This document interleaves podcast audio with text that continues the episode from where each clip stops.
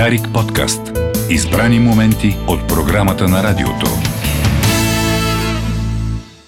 В Дума на годината по Дарик Радио продължаваме от 9.30 до 9.30. Надявам се. Бойко Василев сега в студиото. Добър ден. Добър ден. Много, много се радвам да бъдем заедно. Удоволствието е мое. Най-после. А, каква е медийната равносметка от случилите се три избора, всъщност четири? Повишена гледаемост, повишена слушаемост, а, постепенна скука зрители или слушатели, защото вече са гледали този филм? А, можем да кажем повишена гледаемост. Поне а, ние сме щастливи от нашите рейтинги, но а, разбира се, настъпва и скуката. Тя ще настъпи, може би, следващата година, когато свикнем с новите играчи. А, но аз мисля, че е хубаво да си говорим за нашите грешки. Защото а, всички се хвалят, а, но е хубаво да видим грешките. Медийната година фактически бяха две години. 2020 и 2021. Точно. Точно така. И в тях имаше две кризи. Всичко по две. М- ако ме питаш за мен и моето мнение, журналистиката има две основни задачи. Едната е да установи фактите, да стигне най-близо до истината, и другата задача е да представи различни гледни точки. А, ние направихме а, това, но с грешната криза. В медицинската криза, кризата с коронавируса, ние търсихме различни гледни точки, вместо да търсим истината. А с политическата криза, ние, голяма част от журналистиката, реши да избере позиция. Реши да търси една истина, вместо да търси различни гледни точки. Така че направихме правилните неща, но с грешната криза. С други думи, провалихме се. И а, а, ако видим логиката на двете кризи, те протекоха по, една, по един и същи начин. И в двете кризи изядохме и боя, и солта, и а, платихме и парите. А, дали сме стигнали до спасителен бряг, ще видим те първа. Тъкмо за това ролята на журналистиката е изключително важна и а, е важно да преценим, че и ние сме част от проблема да погледнем самокритично. Преди да се провалим, не се ли подадохме, вече може би го разбираме, на влиянието на социалните мрежи? Разбира се. То това е част от проблема. А, аз мисля, че вие, господин Вълков, го разбирате. А, може би защото ние с вас сме последното поколение, което живееше в двата свята. А, ние сме живели в двата свята, и на комунизма, и на социализма, но и в двата Можем да свята. пишем на пишеща машина, за да, Да, да обясним на хората. И знаем какво е пейджър. И знаем какво е пейдж. И сме а, държали а, две стотинки и после пет стотинки за телефон на улицата. Но а, двата свята и в медийния смисъл на думата. Ние сме били и в старите медии, и в новите. Дори аз мога да разширя вашата метафора за пишещата машина. А, когато аз бях в първи клас, ме учиха на кръстнопис да пиша с ръка.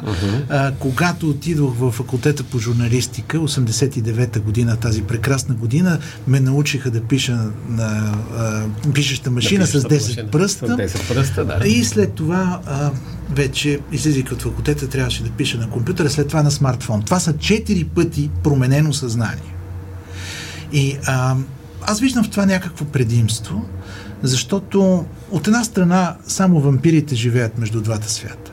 От друга страна обаче, как да видиш Земята, ако не си на друга планета? Как да видиш това, което се случва с нас, ако не си от някаква стара позиция? Нека да си спомним, ние с вас двамата много добре знаем, че най-големият специалист по телевизия беше всъщност специалист по Шекспир, Маршал Маклуан.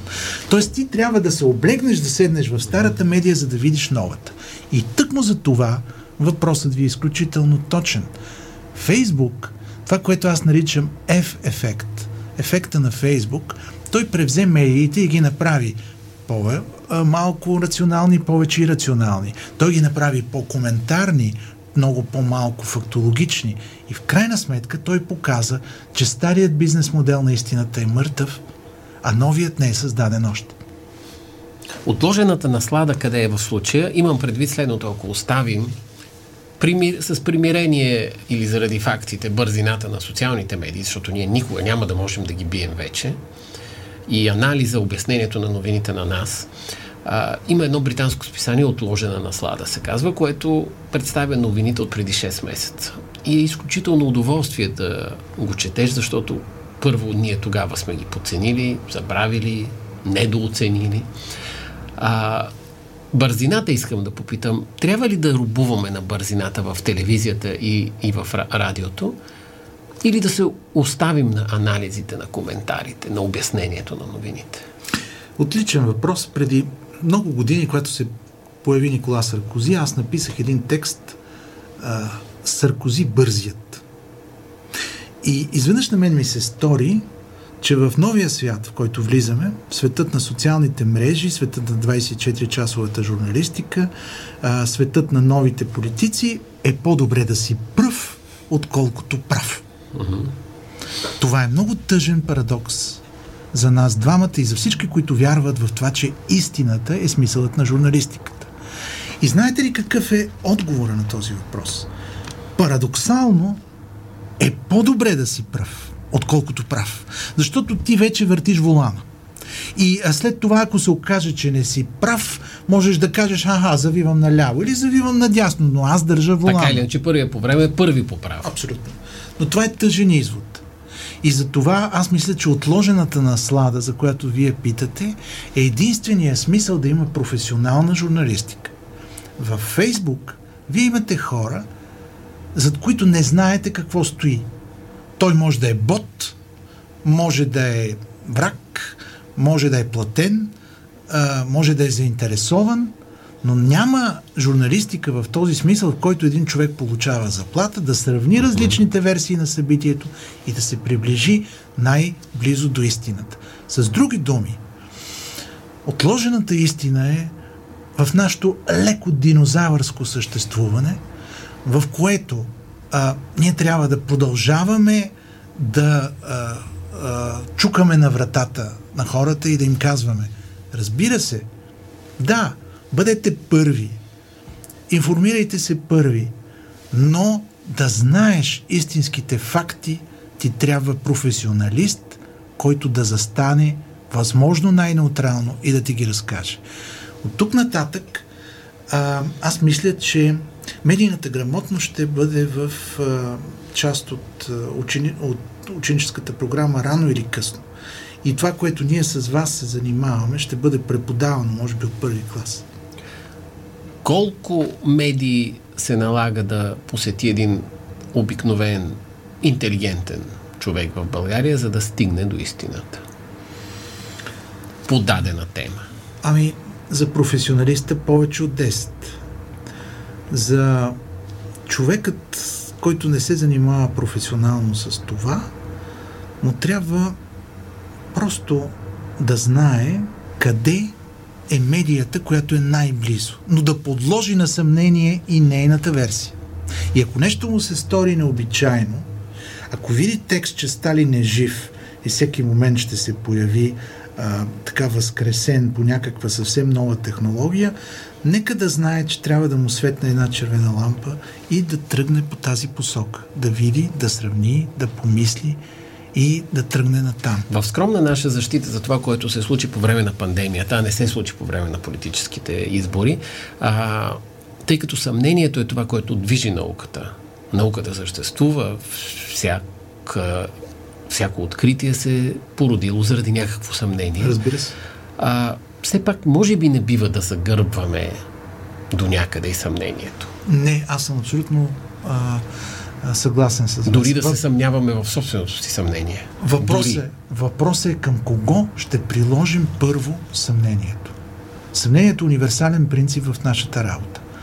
Трябва да приложим съмнението първо там, където а, светят червените лампи.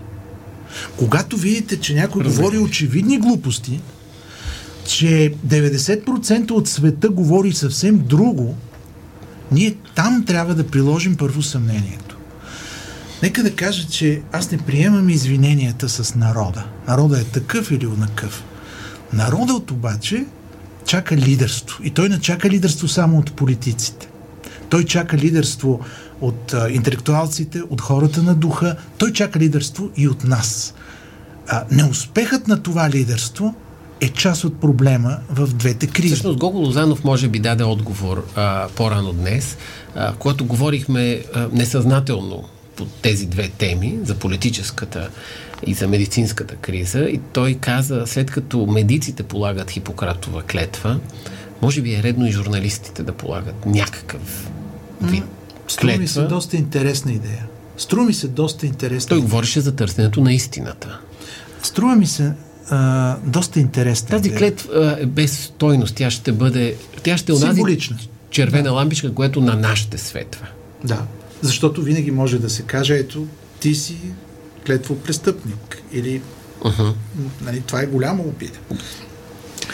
А, не знам, аз мисля, че а, ние като цяло, разбира се, няма ние. Вие отговаряте за себе си, аз отговарям за това, за което мога да отговарям, именно предаването панорама. Но а, ние трябва да премислим двете кризи, да видим грешките си, за да можем да не ги повтаряме никога. Не е добре в края на годината да кажем добре сме. А, идва нова власт, чудесно, сега ще ръкопляскаме, сега ще се подмазваме и на тях, защото най-голямата опасност е, ако новата власт, новите условия, новата обстановка бъде посрещната с абсолютни аплодисменти. Ние сме на еднаква критична дистанция от всички и така трябва да бъде. 100 дни толеранс. Какъв да бъде толеранса тогава? Всеки има нужда от А, Стопни Необходимост от толеранс е класически, но когато журналистиката се обръща към властта, няма да има толеранс. Журналистиката трябва да пита.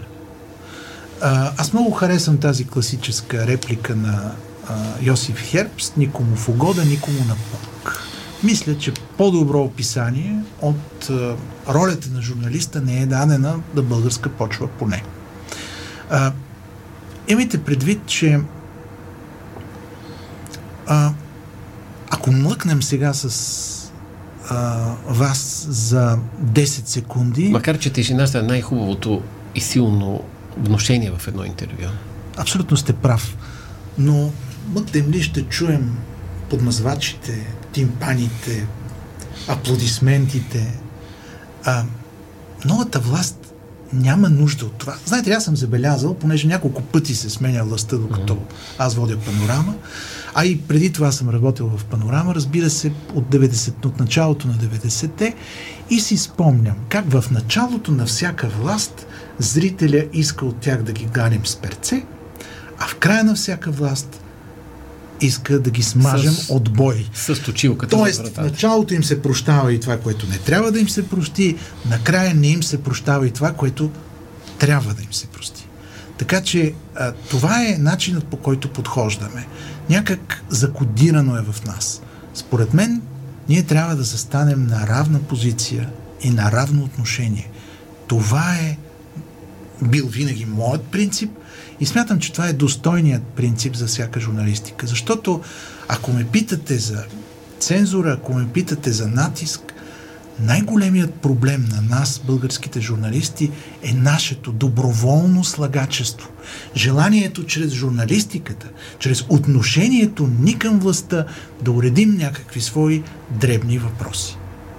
А, това, надявам се, най-накрая да се промени. Вие се готвите за предаването си, Да. аз се готвя за моето. А, до каква степен е редно да изискваме политиците да пишат домашното си, що се касае качеството, нивото на политическото говорене, конкретно в Народното събрание, да речем?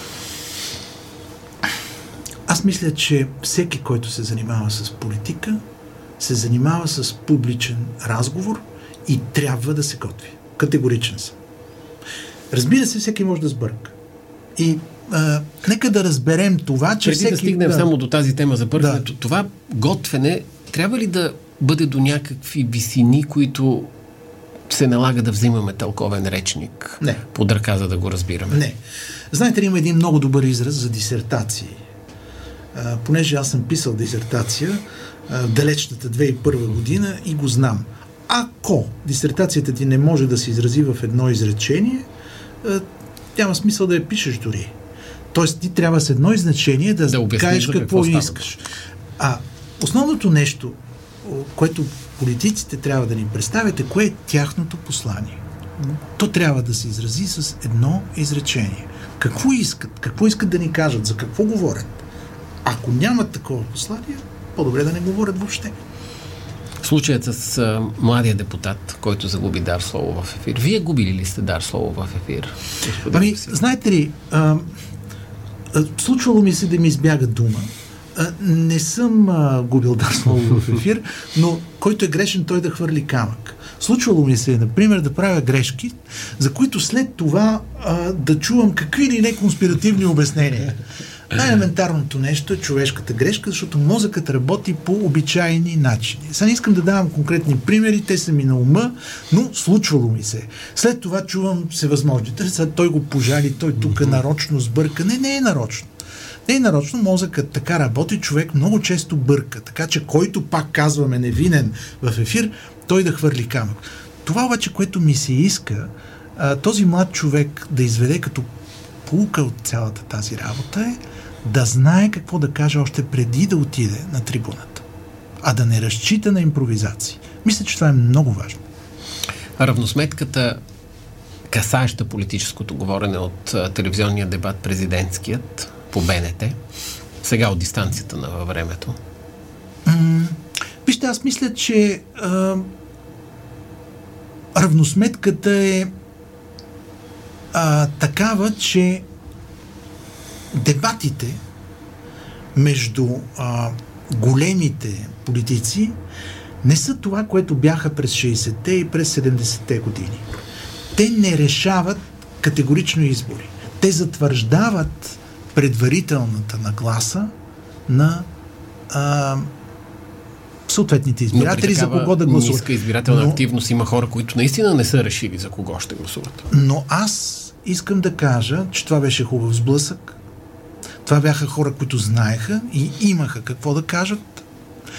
А, това беше добра модерация, бих казал отлична. И а, от тук нататък ние трябва да насърчаваме политиците да продължават да влизат в дебат.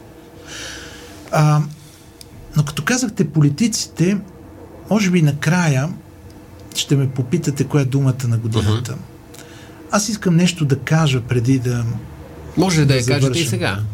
Ами да я кажа, това е думата раздор.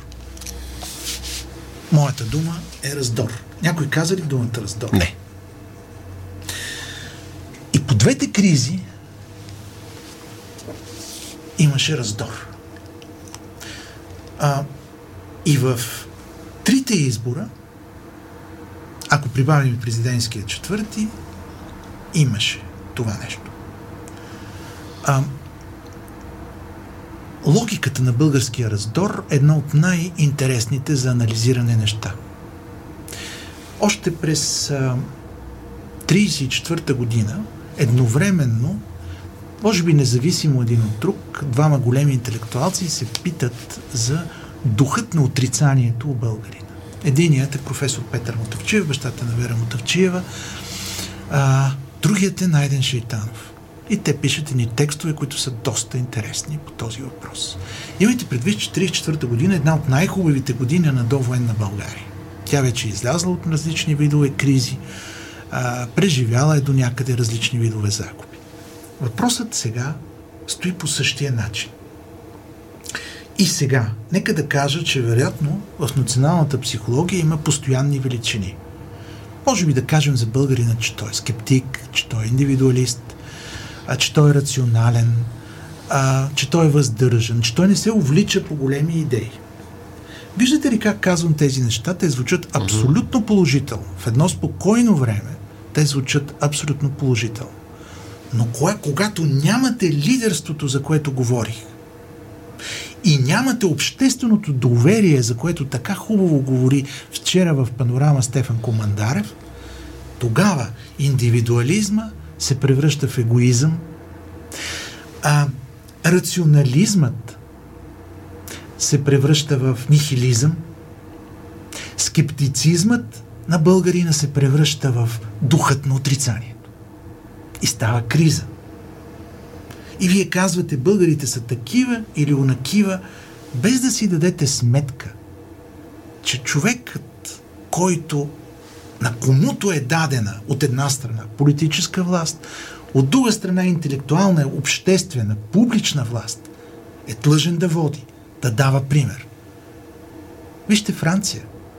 Една изключително скептична към ваксините нация, изведнъж се оказа доста вакцинирана и доста успешна. Нима Макрон нямаше пред себе си избори. Напротив, имаше ги. Нима няма риск да ги загуби. Има риск. Има и към момента, макар не от да. очакваните противници, но... Има, има. Но дори в раздора, а, ако мога чисто повърхностно да погледна и като кажете раздор, естествено първото, което ми хрумва е ябълката на раздора, а, дори в раздора има здравословен елемент. Разбира се. ябълка. Има до един момент раздора е здравословен. Разбира раздор. се. Разбира се. Общество, което не спори, не се движи напред. И то не спори по големите въпроси. Проблемът на българския преход е, че ние спорихме по очевидни неща. И ние а, се занимавахме с а, неща, които всички други бяха решили. Помните ли спора дали да се връща земята или да не се връща? Абсурден спор. Колко време загубихме в това нещо? Вместо да спорим как да се връща земята, така че да стане по-добре за всички. А, а, затънахме в прехода, в неща, които всички други бяха решили и отговорили, за да може да стигнем до края, пак повтарям, да изядем и султа, да изядем и тоягите, да платим и цената и пак да не сме сигурни, че сме на правилния бряг. Аз обичам българина и неговата психология, знаете ли? Знаете ли, а, занимавал съм се 30 години с бивша Югославия. Бил съм на войните там. И съм виждал как здравословният скептицизъм на българина е доста по-добър от желанието на някои съседни нации да се дървят на цялата земя. Какво постигнаха те? Нищо. Докато а, българинът, рационален, леко недоверчив, все пак стигна до мястото, до хубавото място в Европа, до което всички искат да стигнат. Европейския съюз. Но тъкмо защото вярвам в българина. Смятам, че ние сме длъжни да му кажем, както казваше Левски, кривиците право в очи. И да кажем, защо българино не вярваш нито на себе си, нито на държавата си, нито на елита си, нито на науката, нито в Бог. Как е възможно да не вярваш за всички тези неща едновременно? Не си ти грешен, е отговора. Грешни и виновни сме ние, защото ние не сме заставали на точните позиции. Позицията за морала е изключително неудобна. С нея се спекулира и никой не говори за морал. Между другото, по-добре и да не говори. Кой беше казал тази дума, че вика, като почне да говори за морал, почвам да си броя а, а, а, а, в портфейла парите. За морал не трябва да се говори, морал трябва да се демонстрира в лично и в обществено качество. И за този разговор имаме отговорности ние, не само вечно лошите обявени за най-лоши политици. Така ще си създадем нова иллюзия и след това отново ще се удреме по главата, че нещо сме сбъркали. Говорите за лидерите няколко пъти, политическите такива. Две неща. До каква степен е допустимо те да проявяват чувства? Корнелия Нинова каза, че няма чувства в политиката, между двата дебата. И второ, до каква степен е допустим хумора в лидерството, в политическия разговор? Знаете ли, и двете неща са допустими. И чувствата, и хумора. Аз съм виждал световни лидери, а, които са печелили от чисто човешки емоции. А, хора, на които много хора са се подценявали или подигравали, понякога са, съм виждал как иронизират дори грешките си. Например, а, при срещата ми с Джордж Буш, президент на Съединените щати видях, че той иронизира а, критиките към него, а, дори в предварителния разговор. А, това, което, на което политиците не могат да, да изневерят е крайната цел и посланието. Но хуморът Разбира се, той трябва да е разбираем и чувствата, разбира се, те трябва да са искрени, трябва да бъдат на масата. Не може без това.